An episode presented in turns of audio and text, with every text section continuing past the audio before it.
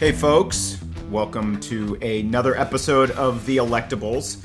It's Doug Thornell here, and as always, I've got my uh, super producer, Michael Peliquin. Mike, how you doing, my friend? Doing well, Doug. How are you? I'm all right. I'm all right. Um, we are, gosh, we're what, like uh, almost, I guess, that we're recording this uh, episode the Friday after the last debate, so we're almost a week out from Election Day. Um, Doug, be honest. And, did, uh, did you uh, did you make it through all that debate? uh, no. Yeah, I, I just can't You know, listen I- to it anymore. I I, uh, I I I I missed some of the beginning, um, and then I caught most of the uh, sort of. I probably watched two thirds of it, um, and everyone's sort of giving, you know, credit to, or, or or they're comparing it to the last debate and saying it was so much better. And yeah, I I I te- I, I, I agree. I mean, I, it's hard to not agree with it. You know, the fact that. Um, this was much better than that shit show, but um, yeah, it's at the same time, you know, Trump's always graded on a curve and he can go out and say whatever he wants and lie. And, you know, it's like, oh, he didn't like have a total mental breakdown and go crazy on the screen like he did in the, the, the first debate. And so, you know, it's like people are giving him credit, which Yeah. is, well, it's almost always been. it's almost like um, these debates are now just defending what people are talking about on Twitter or whatever bullshit news stories coming out and people are talking about. It um it it it, it used to be people would talk about policy and substance, um, but we are just in new ground now. Well, I you know, look, I I, I believe Biden did uh, get into some policy and substance. I, I thought it was um, I thought he kept it. Uh, he he he had a message that was speaking to a much broader audience than Donald Trump, who I think Donald Trump is. You know, he he the places he gets his information are very narrow. You know, it's sort of the Twitter universe of people that he follows. It's Fox News. It's that conservative right wing, um, you know, Yeah, ecosystem there that, and I think he tends to, you know, in this debate, you know, he was sort of, you know, he was talking about the Hunter Biden stuff and all of these sort of crazy conspiracy theories that live in the sort of lowest, darkest areas of Reddit or wherever, um, and uh, the, or the dark web, and uh, and I just think like for those voters who are truly undecided, I'm just not sure if any of that stuff really matters to them. And I thought what Biden's done a good job of in, the first debate and in the second debate is, you know, bring it back to the the issues that people care about. Um, and one of those important issues um, is combating gun violence in in this country. And um, we're lucky to have with us today Shannon Watts, who is the founder of Moms Demand Action for Gun Sense in America. Uh, it's the nation's largest grassroots gun violence prevention group. Uh, it has chapters in all 50 states uh, and a powerful network of volunteers and survivors that have uh, had real success in affecting change at the local, state, and the national level. Um, as part of Everytown for gun safety, Moms De- Demand Action uh, boasts nearly 6 million supporters. And they've got, which I love to see here, uh, a 90% track record of beating the big, bad, mighty NRA uh, priority legislation in state houses. So, Shannon, uh, thank you so much for joining the Electables. It's great to have you. Thank you so much for having me. So, tell us why you started or founded Moms Demand Action. Hmm. Well, you know, I was a, a stay at home mom of five in 2012 when the shooting in Newtown, Connecticut happened. And I had seen mass shooting after mass shooting occur in this country with absolutely no action. And I can remember thinking after Gabby Giffords was shot, you know, surely her colleagues in Congress will do something. And as we all know, they did precisely nothing. So when the Sandy Hook shooting happened, I felt like I had to get off the sidelines. And I looked online for something like Mothers Against Drunk Driving, thinking that must already exist for gun safety, and I couldn't find anything. And that that was really how I wanted to get involved in this issue. And and so I started a Facebook page, um, which ended up being a lot like lightning in a bottle. But you know, I, I should also say, as a white suburban mom, you know, I got off the sidelines because I was afraid my kids weren't safe in their schools. And and shame on me and so many other white women for taking so long to to get off the sidelines because we know that gun violence kills over 100 Americans every single day. Um, and that's not just mass shootings and school shootings, it's gun homicides and gun suicides and domestic gun violence. And so, you know, our organization now is is almost eight years old. We're larger than the NRA, and we're working to stop this issue on on every front.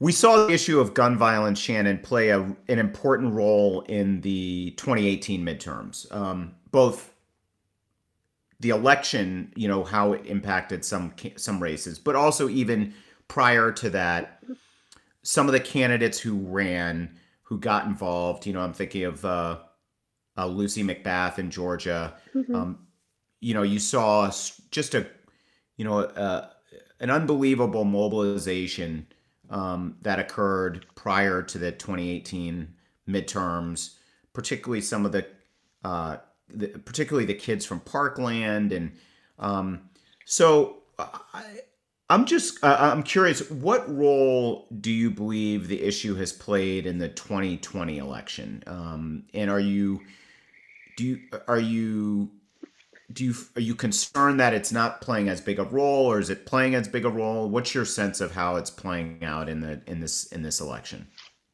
Yeah i mean you you referenced it but there has been a seismic shift in politics on the issue of gun safety you know for so long it was considered a third rail of american politics and not only are politicians not running away from it anymore they're actually run on it and that's because we created this grassroots movement and and I always say the point of, of activists is to show lawmakers that if they do the right thing, we'll have their back. And if they do the wrong thing, we'll have their job. And that takes several election cycles, right? And, and you mentioned Lucy McBath, who was a Moms Demand Action spokeswoman. Um, we helped her win a seat held by Republicans for over 30 years. It's Newt Gingrich's old seat. And the first thing she did in 2018 after she was elected was to, to put forth sweeping gun reform legislation that, that passed the House. Um, and and I think that that that that momentum and and lawmakers learning the lesson that they needed to be taught about being on the right side of this issue and being able to go up against the NRA and still have their jobs um, ha- has made it a very important issue this election cycle. I mean, Joe Biden and Kamala Harris represent the strongest gun safety ticket ever. And they have made this issue a focus of their their platform, their policy platform. They have a comprehensive plan to address gun violence. Uh, obviously, the, the contrast between Joe Biden and, and Donald Trump could not be more stark. Um, but we're also seeing this as a winning issue in, in battleground states and suburbs. Um, I'm particularly proud that that we have volunteers themselves who are running. Uh, in 2020, we've we've endorsed 51 volunteer leaders running up and down the ballot. Last year, we had you know over 100 altogether. So this pandemic, while taking a lot of, of the space that that we would be talking about other issues, you know, people need to remember that the COVID crisis is actually exacerbating the gun violence crisis. There haven't been any school shootings because there hasn't been any school. But there was a historic number of gun sales in the spring and early summer. And, and I'm very concerned about what that means when school is back in session because we know most school shooters are students who have easy access to guns in their homes. We know right now women are isolated with abusers who have easy access to guns. We know people are struggling with suicidal ideation due to isolation or, or concerns about their economic welfare. We expect five to 7,000 additional suicides this year alone. So, yes, I do think it's top of mind for voters, and, and it will be critical in helping us win back the presidency, to, to flip the Senate, and also to keep the gun sense majority we won, won in 2018, and, and to flip several state houses, in particular Arizona, Texas, Minnesota, and Iowa. You touched on uh, the the in what you uh, in your answer, just the uh, the the you know sort of the impact that this pandemic um, is having, um, both uh, uh, for folks at home and also for um, gun sales. What is the um, as an advocate, as a mom? You know, I was reading this Forbes article about you. Um, how has how have you had to reorganize your priorities or your life or how, how have you handled being so out front on such an important issue running this major organization but also doing it in the in the middle of a pandemic and also being a a mom and i know mm-hmm. i hmm. think your parent your kids are a little bit older now but yep. still like I, i'm just curious it's it's a lot to juggle and how have you been able to juggle and how and tell me about like you know, in March and where you are today. I think we've all gone through this evolution. I'm curious what yours has been. Yeah, you know, I uh, I've been a full time volunteer now for almost eight years. I've been busier doing this volunteer work than I certainly ever was in my career uh, as a corporate communications executive, and it is incredibly fulfilling uh, to be working on on an issue that's that's saving an untold number of lives because we have had such success in state houses and in boardrooms. You know, we've now passed background checks in 22 states. Uh, we've passed red flag laws in 19 states. Uh, we've passed laws in 29 states that help keep guns away from domestic abusers, not to mention the dozens and dozens of, of restaurants and retailers that have changed their open carry policies because of our volunteers. Um, that momentum helps me to keep going. You know, I realized a long time ago that that this was a marathon, not a sprint, and that when you get involved in this work, um, you know, I, I believe we'll see it in the near future, but it would take a, a while to get done. And I believe we're on the precipice of major positive change at a federal level, right? Each of us is only as state as as each of us is only as safe as the closest state with the weakest gun laws. And so when we pass these laws at a federal level, it would make a huge difference. Um, certainly, you know, we never expected that this would be such a, a unique campaign. Um, that said, we started online and we invested in sophisticated technologies for years and years. Technologies that most companies and organizations only give to their leaders, we actually give to every single volunteer. And so when this moment happened, we were able to really turn on a dime and, and seamlessly move from doing this work offline to doing it online. Uh, advocacy days, um, testifying against bad legislation, uh, testifying in favor of good legislation, um, city ordinances, school board meetings, all of it being done online, getting out the vote. We've, we've made now almost 1 million calls um, to get out the vote and sent, you know, hundreds of thousands of texts. And so we were able to pivot pretty seamlessly and, and be as, if not more effective, frankly. Um, what we've learned about this technology is that it makes us even more inclusive and more equitable. You know, when we have events uh, that we would have, for example, had in Sacramento, where I live in outside of Sacramento in California, you can't get necessarily from San Diego to Sacramento for an advocacy day, but you can zoom in during your lunch break. And so I don't think we'll ever go back to doing things the way we used to do them. This will be a component of our work going forward. Um, but but honestly, I'm just eager to to get through election uh, cycle and understand who who the winners are, and then begin the the additional heavy lifting of getting new gun laws passed in state houses and and certainly in DC. How has the how is your persuasion your your your persuasion message?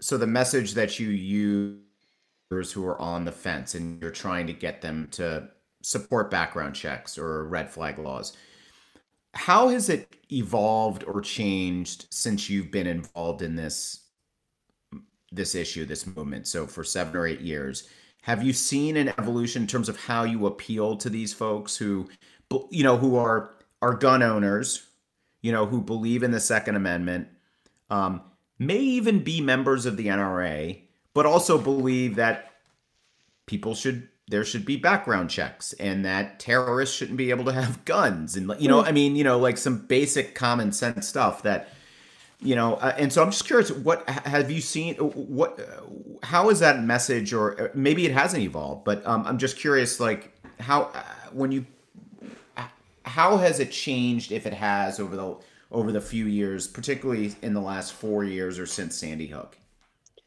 well first of all it's important to remember that this issue is not polarizing among the general american public in fact, 93% of Americans support common sense gun laws like a background check on every gun sale. Uh, 80% of gun owners support stronger gun laws, 74% of NRA members. so, mm-hmm. you know, we have broad support for this issue. It's really that we have um, something no other high income country has, which is uh, one of the wealthiest, most powerful special interests that's ever existed um, the NRA. And they have held sway for a long time with our lawmakers because it's been a, a quid pro quo for for money and and support, um, and so we had to go in and undo that. When you talk about the the messaging components, a background check on every gun sale is a message that resonates with just about every American. What we had to do was get what has been the silent majority to vote on this issue, right? Because the, the vocal minority of gun extremists were, were always the loudest.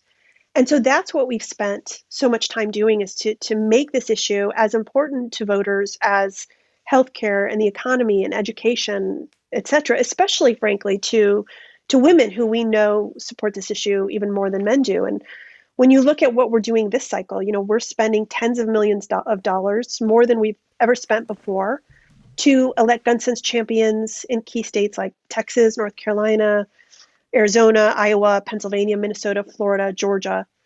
Um, and, and part of that strategy is to run digital, excuse me, part of that strategy is to run digital and television ads on gun safety in those priority states. And then you persuade and turn out voters.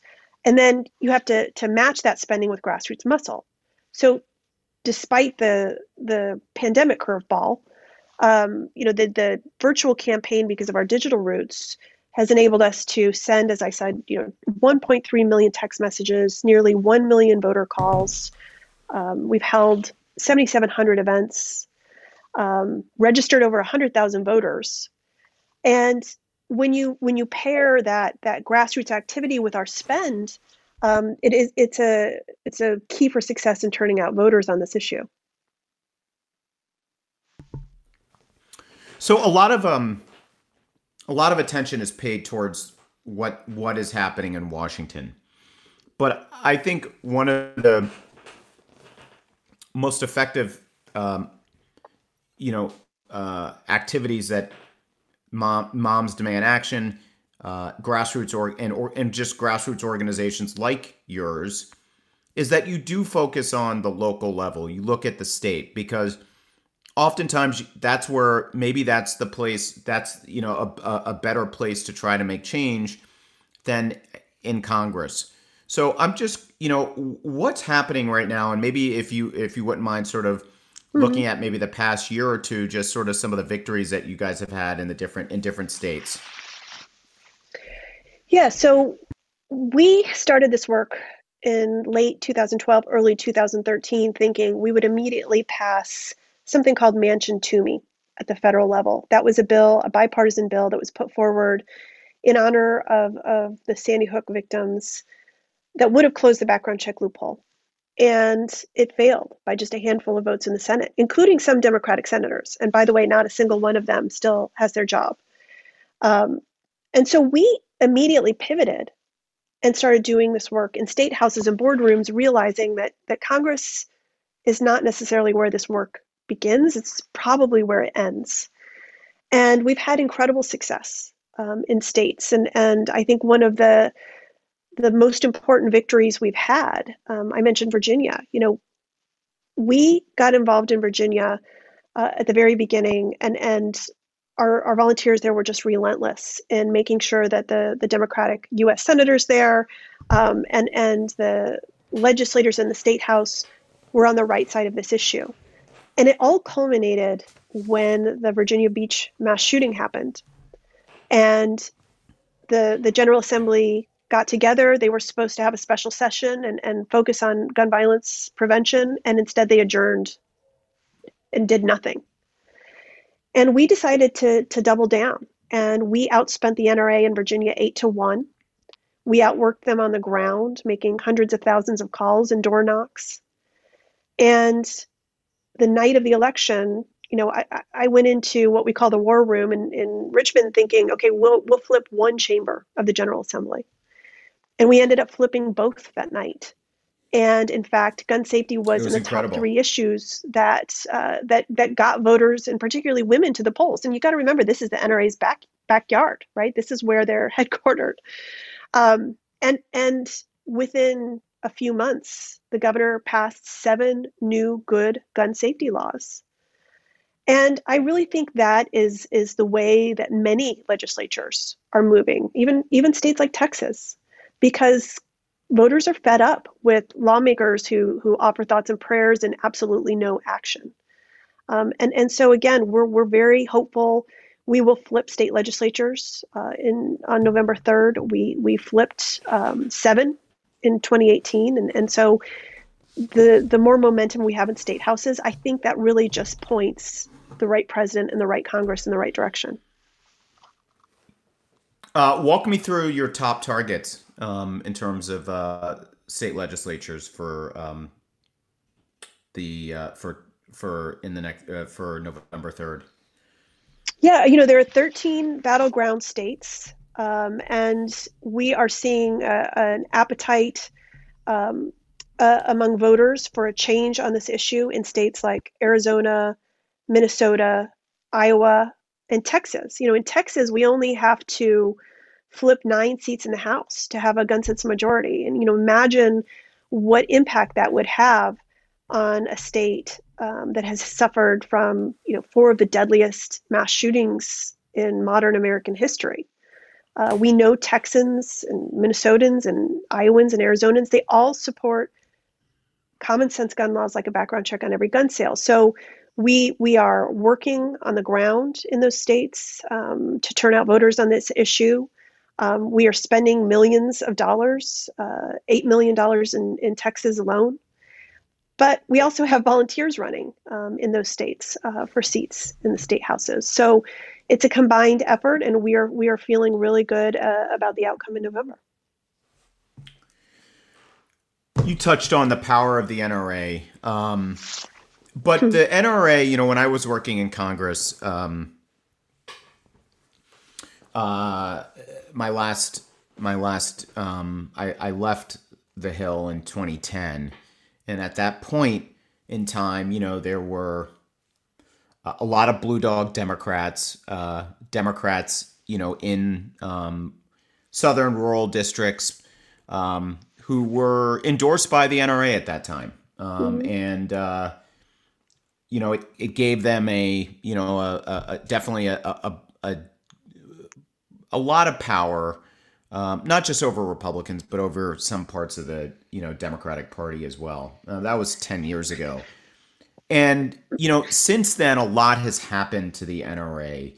Um, and I think for the worse in terms of just their influence, their power, um, a lot, obviously, a, a bunch of scandals, but also organizations like Moms Demand Action and others, Everytown, all you know, so folks who are just sort of who who are like, you know what, we're not scared of you guys. You know, we're going to take you on and we're going to beat you. And for for I think there was a time, you know, where Democrats were really afraid to take on the NRA, um, and now they they they aren't. And uh, so I just wanted to get your sense of like, mm-hmm what's happened to the NRA? You know, I mean, and you've been going toe to toe with them, you know, for years now. From just your perspective, what's happened to them? I mean, they're just first, not the same group that they used to be. No, they're not. Um, there's so you know there's there's so many interesting uh, avenues to explore as as an answer to your question, and, and we don't have time for all of it, I'm sure. But look, if you go back to 2013, the NRA had to make a decision. You know, were they going to back down or double down? And as we all know, they decided to double down. uh, Wayne LaPierre had his infamous press conference two weeks after the Sandy Hook tragedy, where he said the only thing that stops a bad guy with a gun is a good guy with a gun. And they had been pulled right, essentially, by these other gun groups that exist in every single state. Um, there are these gun extremists who believe any law whatsoever passed around guns is, is an infringement on the Second Amendment. Just like the Tea Party pulled Congress to the right, these groups pulled the NRA to the right. And then you go to, to the Manchin Toomey vote, which we were talking about a second ago in 2013 in the spring. And some Democratic senators made a bet that if they did the bidding of the NRA, they the NRA would have their backs because they were in states where you know it was maybe more red than others. An example of that is Mark Pryor in Arkansas. He voted against Manchin Toomey, a Democrat. He thought the NRA would have his back. Nope. Instead, they invested millions and millions of dollars into Tom Cotton's campaign. He beat Mark Pryor. And what the, the Democrats needed to learn was that with friends like the NRA, no one needed enemies, right? And so that was a really important turning point because they saw that we had their backs. And and look, we are a nonpartisan organization. We need Republicans to, to vote this way too. And more and more we're seeing that they are. And, and that's also in part because as you mentioned, um, the NRA is weaker than they've ever been. They are underwater uh, reputationally, financially.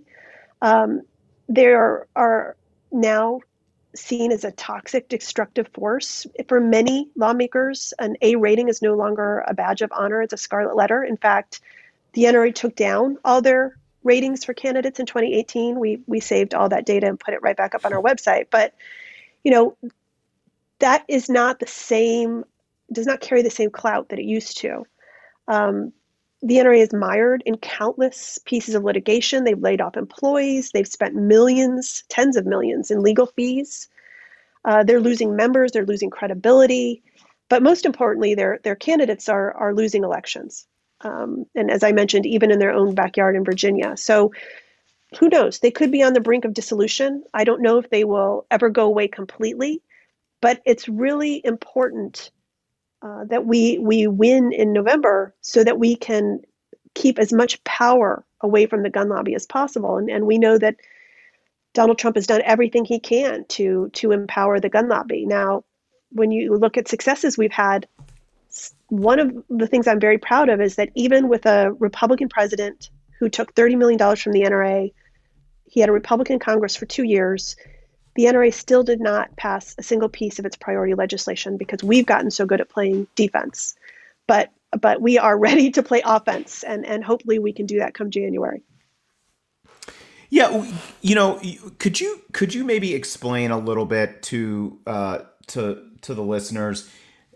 My so my understanding of the NRA, the way sort of like when I began in politics, so like fifteen, you know, twenty years ago, the NRA was you know, their power was around their members, right? They claim, you know, they said they had five, six, seven million dues paying members, right? And these are, sing- they were, you know, single issue voters. And so they were just, you know, and you're, you're running for Congress and you've got like, you know, the last thing you wanted was the NRA in some of these districts to be against you.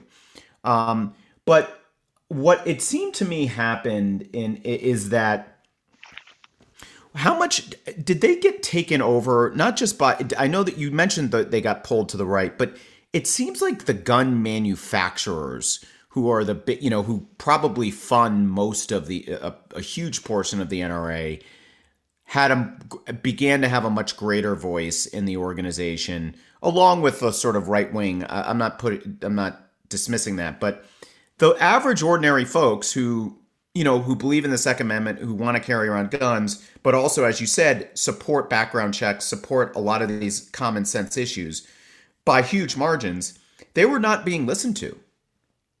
And um, so I just, I'm curious. I, I don't, I, you know, I'm just, I don't know if I'm right about that, but I'm just curious if that's like the power of the gun manufacturers as well, in terms of not just, you know, they fund, they're big funders of the NRA and, and how much they have sort of been able to get away with, you know, the NRA has been the, you know, sort of the the person who gets sort of taken to the woodshed here, but a lot of focus is on, you know, in terms of the gun manufacturers. We shouldn't forget about them too, right? Right. I mean, there's, I think this, um, misnomer that the NRA is all powerful because it has so many members. Uh, if that were true, we wouldn't necessarily have won in Virginia in 2019. The NRA has an annual budget, or at least used to, of about $350 million. If you look at, for example, 2016, 2015, 2014, it went up $100 million, in fact, after the shooting tragedy in Sandy Hook because the NRA was able to exploit fear of, of new gun laws or confiscation, you know, the, the, this um, rhetoric and misinformation that they spread, and, and it juiced gun sales for them. Um, and so, we, even with no members, the NRA would still be incredibly uh, wealthy organization because of the money that they get from from gun manufacturers. But I also and do they get money also, from like Dick's too? Like, I, I, is there something about like no? Okay, Dick's has been for, great. Dick's has been great. I guess I've I guess there was something about, and I, it wasn't Dick's, but I think I read somewhere about how some sporting goods stores that sell guns. Oh yeah, are Cabela's, um, uh, yeah. Bass Pro Shop. They're, they have allegiance and, and alliance with, with the gun lobby. Yes, um, they and they get a percentage, programs. right, of the sales. I, right? They definitely have uh, sales partnerships. Yes. Yeah. Um, and and that's why they haven't made the same kind of changes that retailers like Walmart and Dick's have. But but I also don't think you should underestimate the power and the corruption of of the NRA's CEO Wayne LaPierre. Um, you know he's being investigated now by the IRS for tax fraud.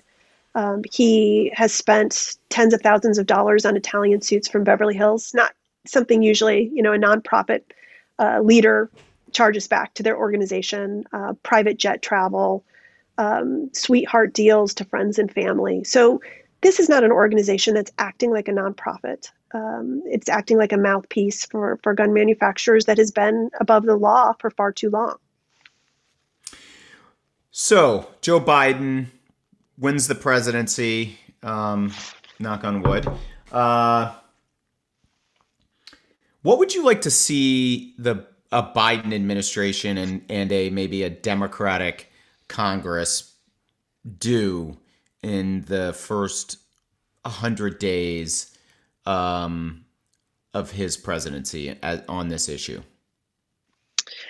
Well, it's important to remember that, that in 2018, the House passed sweeping gun reform legislation, including closing the background check loophole. Those bills are, are dying on Mitch McConnell's desks while Americans are dying in the streets. So we have a historic opportunity to finally pass the first federal gun safety legislation in almost 25 years. And, and we have to seize it. Um, Vice President Biden is his gun sense champion. He knows the urgency of this moment.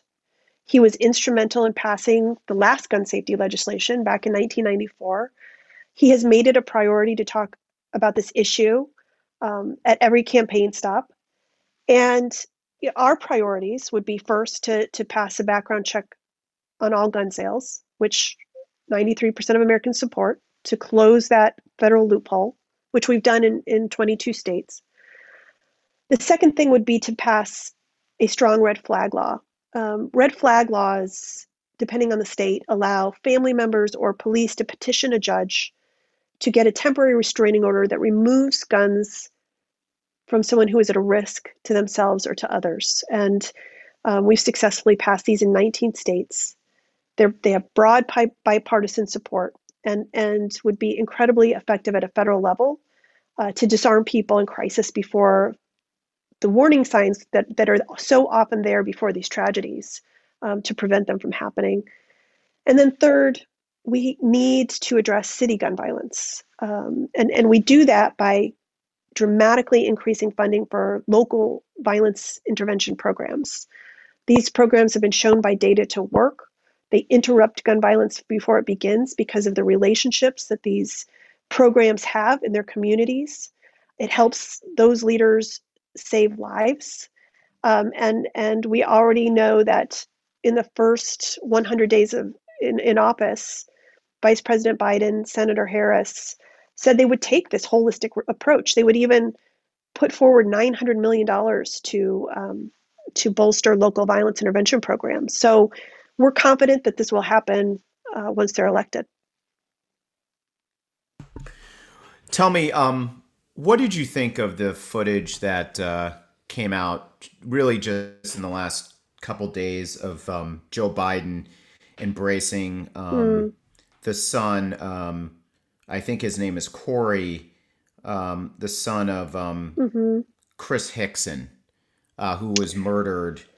Um, you know, he was one of the people. He was a hero. Uh, he was yeah. uh, he he he was one of the people who went after the shooter at uh, uh, Marjory Stoneman uh, Douglas High. He was killed, and um, there's this footage that's come out, and um, ch- I choke up about it because it was just it was. Um, mm-hmm. You know, if there's any reason why, if, if you're on the fence and you're trying to figure out, okay, I'm sort of not sure of whether I should either vote or whether I should vote for Biden or Trump. I mean, this this was just so um, unbelievable of him embracing this this young man who had lost his father. Um, ah, God, it was just heart wrenching. Um, I, I, don't know if you. I'm sure you've seen it. Yes. Um, yes. Um, yeah. I, there's such a stark contrast between Donald Trump and Joe Biden. Um, if you go back to to the Obama administration, you know, President Obama shed tears at a press conference about the Sandy Hook shooting, and he was mocked by some. He, he says the biggest regret of his presidency was not being able to pass stronger gun laws in the wake of that shooting tragedy. And Joe Biden was there every step of the way working to, to get bipartisan support for, for some kind of change. And his empathy, you know, toward survivors, gun violence survivors and their families. And that's why so many of them are supporting Joe Biden's campaign because they know that he will act on this issue because they know he understands the pain and the trauma of going through the loss that they've been through. Um, I have no doubt that he will act in their honor. And, you know, he has taken on the NRA for years.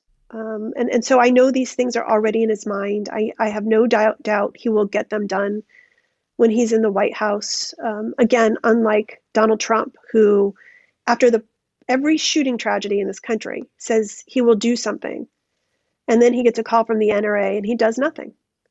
Um, you know, that's that's the inaction we've seen for so long on this issue that that this election could change. Shannon Watts, uh, thank you so much for coming on the Electables. I um, I can't thank you enough for your, the work that you do and the and the and the other volunteers for Moms Demand Action for Gun Sense in America.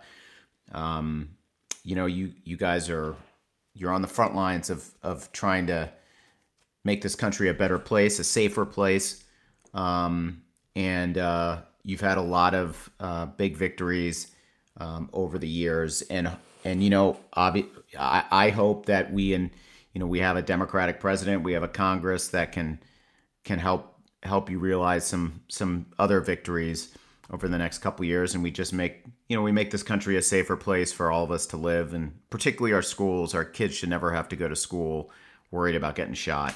Um, mm. so thank you so much for everything you do. Thank you and thank you for having me on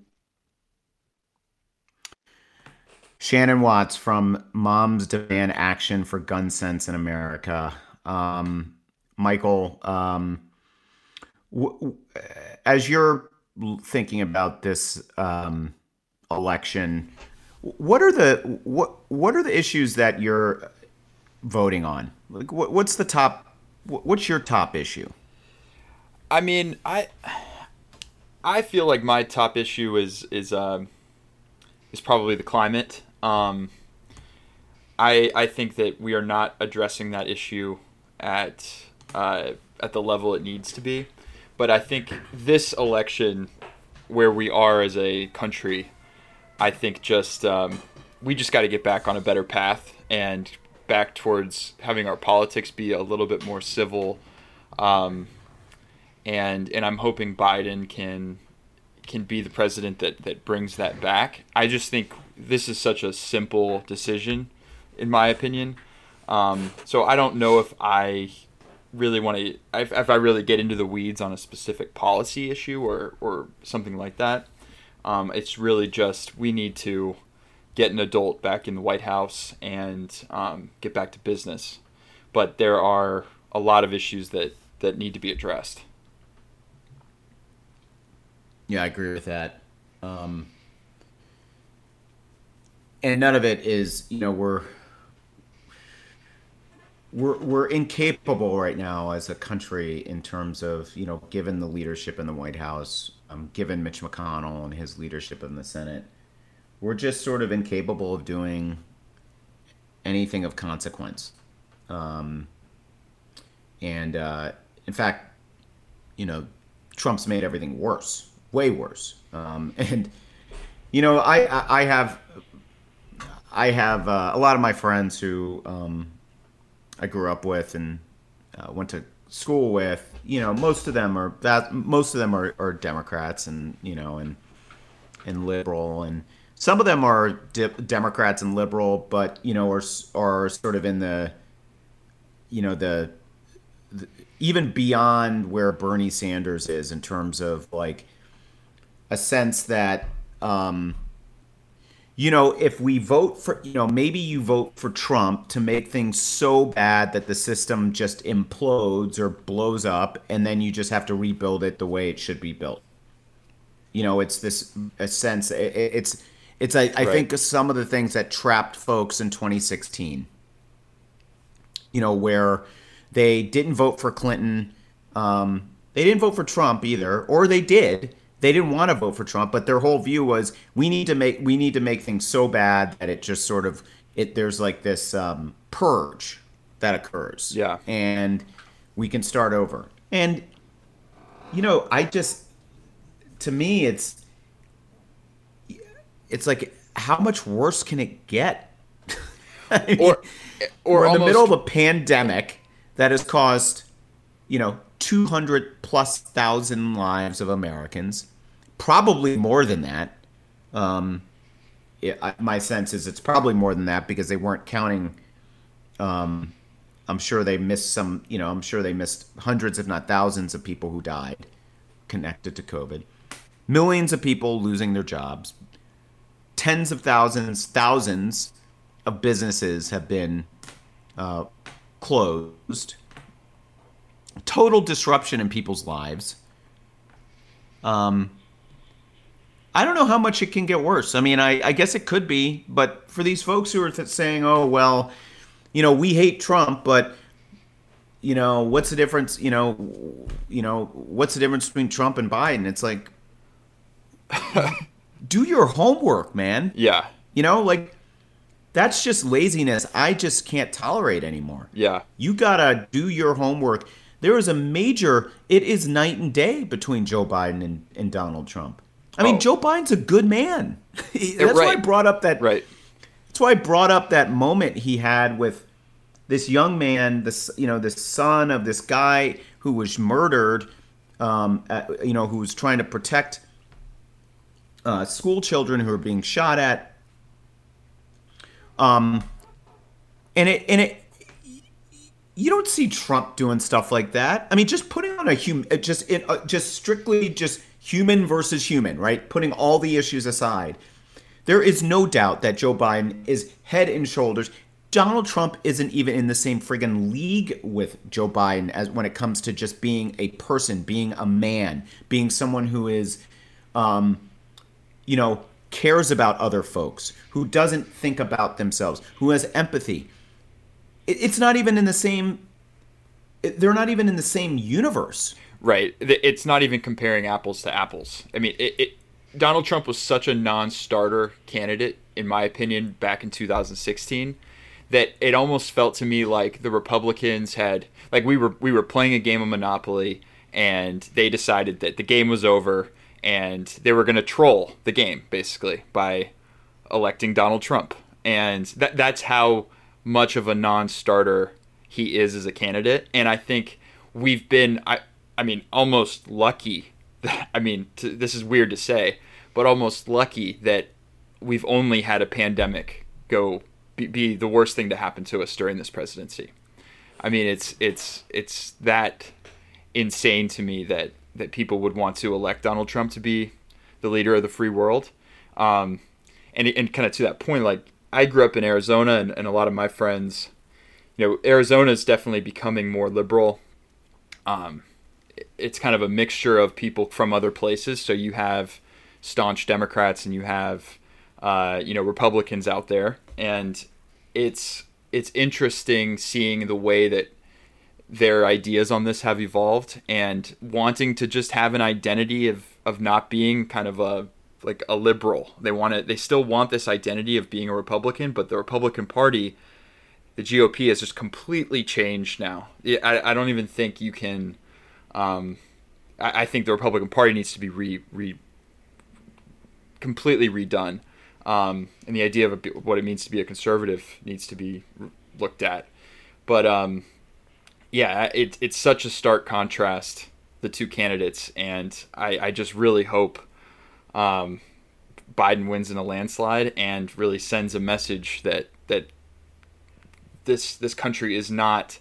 Um, the, there's no silent majority of people that think the way Donald Trump thinks. Yeah, yeah. I mean, look, I think you've got a you know, I think Trump is uh, Trump is just this.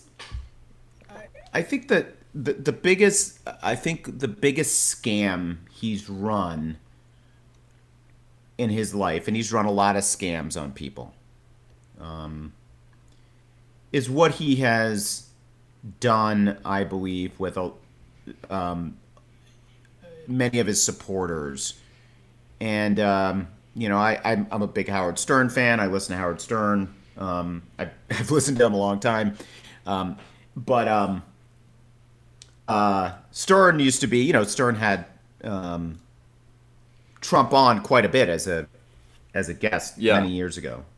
Not even many years. I, I I'm sure it was like probably within the last 10 years, but I don't know, 15, 20 times he probably had Trump on and I, you know, I think they would. I, I guess they were friends or would describe themselves that you know, or Stern may have tried, you know, maybe described himself that way with them. But you know, obviously things have changed, and and you know, Howard Stern said this thing that I thought was really interesting, um, and uh, um, I'm going to try to find the exact quote if I can, but I can paraphrase. Um, he basically said that you know Donald Trump doesn't give a shit about his supporters. Um, he, these are people that he wouldn't even allow um, into his own hotels, right? Um, you know, he he said, I'm pulling this article up. Um, uh, uh, he uh, so he said this is from a deadline article. Um, the oddity in all of this is the people Trump despises most love him the most. Uh, the people who were voting for Trump, for the most part, he wouldn't even let in, he wouldn't even let them in a fucking hotel. He'd be disgusted by them. Go to Mar-a-Lago. See if there's any people who look like you. I'm talking to you in the audience, and that's what um, Howard Stern um, said recently um, in May about uh, his longtime friend Donald Trump, and you know it's interesting. Like, no one thinks this is a good man. You know. Yep. Um. Yeah, it, and... do- it doesn't seem like that's up for debate, and yet one side still feels like they can vote for him. Yeah, I mean, I would give. I, I do believe that you're seeing an erosion of support, slight erosion. I mean, there are a bunch of Republicans, you know, who are sort of your traditional re- Republicans, Bush, Reagan Republicans, who are now um, aggressively going after Trump. You yeah, know, the Lincoln Project. You obviously have people like Nicolle Wallace, uh, Steve Schmidt. Yep. Um, I mean, just a lot of these, like you know, I, I'm I, my guess is that George W. Bush will vote for Biden. You know. Um, I wouldn't be surprised if a number of G- GOP senators who, you know, aren't up would vote for him. They would never admit it, but yeah. Um, but I guess, look, my point is, is that this is, you know, this is a man. This is not a this. This is not a decent man. Uh, this is not a man who cares about um, his supporters. He never has. You know, this is not someone, you know, he is someone who only cares about himself and only cares about what is going to make Donald Trump better off. Um, and from a policy standpoint, look who's look who COVID is impacting the hardest, right? They tend to be lower income, people of color. Now that's now it's really hitting people in rural areas, people with pre-existing conditions. And Donald Trump is still trying to get rid of the Affordable Care Act. He's in court trying to get rid of it. And this is the plan that if it if the Supreme Court strikes down Obamacare, millions of people won't have coverage. People who have um, pre-existing conditions, cancer, diabetes, asthma, they the, the protections that are in place as a result of the Affordable Care Act gone. They're those are gone. And you know what? You know what's now a new uh, uh, a pre-existing condition is COVID. And he wants to take away your health care in the middle of a pandemic. I mean, it's just it's totally unfucking believable. Yeah. Right? That you know, and that many of the folks who are struggling, you know, many of the working class whites who are supporting Trump think just if you look at the his the policies he's promoting these policies are not helping them by any means. You know he passed a huge tax cut. The tax cut helped major corporations and the rich. Didn't help people making thirty, forty thousand dollars a year, or a family helping eighty thousand dollars a year. Okay, yeah, yeah, maybe you got a little, you know, five hundred dollar, you know, six hundred dollar um, refund, but at the end of the day, like all of that money blew a hole in the deficit, which had reduced significantly under Obama. And programs such as Medicare, Medicaid, um, uh, food stamps, things that uh, many working class whites rely on, are in danger.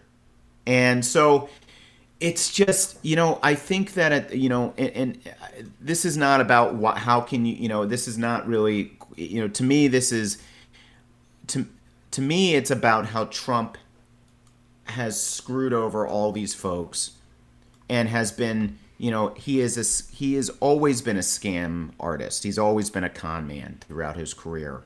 And right now he's running a scam on a lot of people um, who you know can't afford it. They just can't afford to have you know but they see in trump you know a a what i believe is this fake machismo um, uh, they they like the fact that he's sort of outside of the you know the political world, always trying to stick it to people, and right. and I get that. Like I you know I think there's something appealing, um, not so much about how Trump does it, but you know sort of that that uh, will you know sort of outside of politician. Obama was someone who ran outside of you know sort of Washington. It's an appealing, you know. I think people like that, right? Um, the problem is, is that Trump doesn't really believe much of anything, and only thing he cares about is himself. And to me, you know, I think who ends up getting hurt there are the millions of people who support him, and then also the millions and millions of people who don't. And um, so I think at the, you know, I hope this nightmare comes to an end in two weeks. Um, this has been a uh, awful period of time for this country, um, and um, you know I hope people, you know, if they haven't voted yet, make a plan to vote. Put together a voting plan. Are you gonna, you know, request an app, you know, request a ballot, return it immediately. You can return it by mail. Some places you can drop it off at voting locations you're going to go vote on election day, remember to try to get there early. Maybe bring some some water, something to snack on, because in some places lines will be long. But just turn out, turn out and vote, and then remember there's more after that because it's not just defeating Donald Trump; it's what we do after that, and and and and there's just so much at stake. The you know the goal right now is to get rid of this man um, and elect Joe Biden, who's going to be, in my estimation, a very good president, a very humble, very humble, very good man, decent man. And then we've got a lot of things that we've got to do when he takes power, and we got to back him up. That's my rant. That's my rant. I love it. Um, so, uh, Michael, you have a wonderful. We're we're Friday. We're heading into the weekend. It's Friday.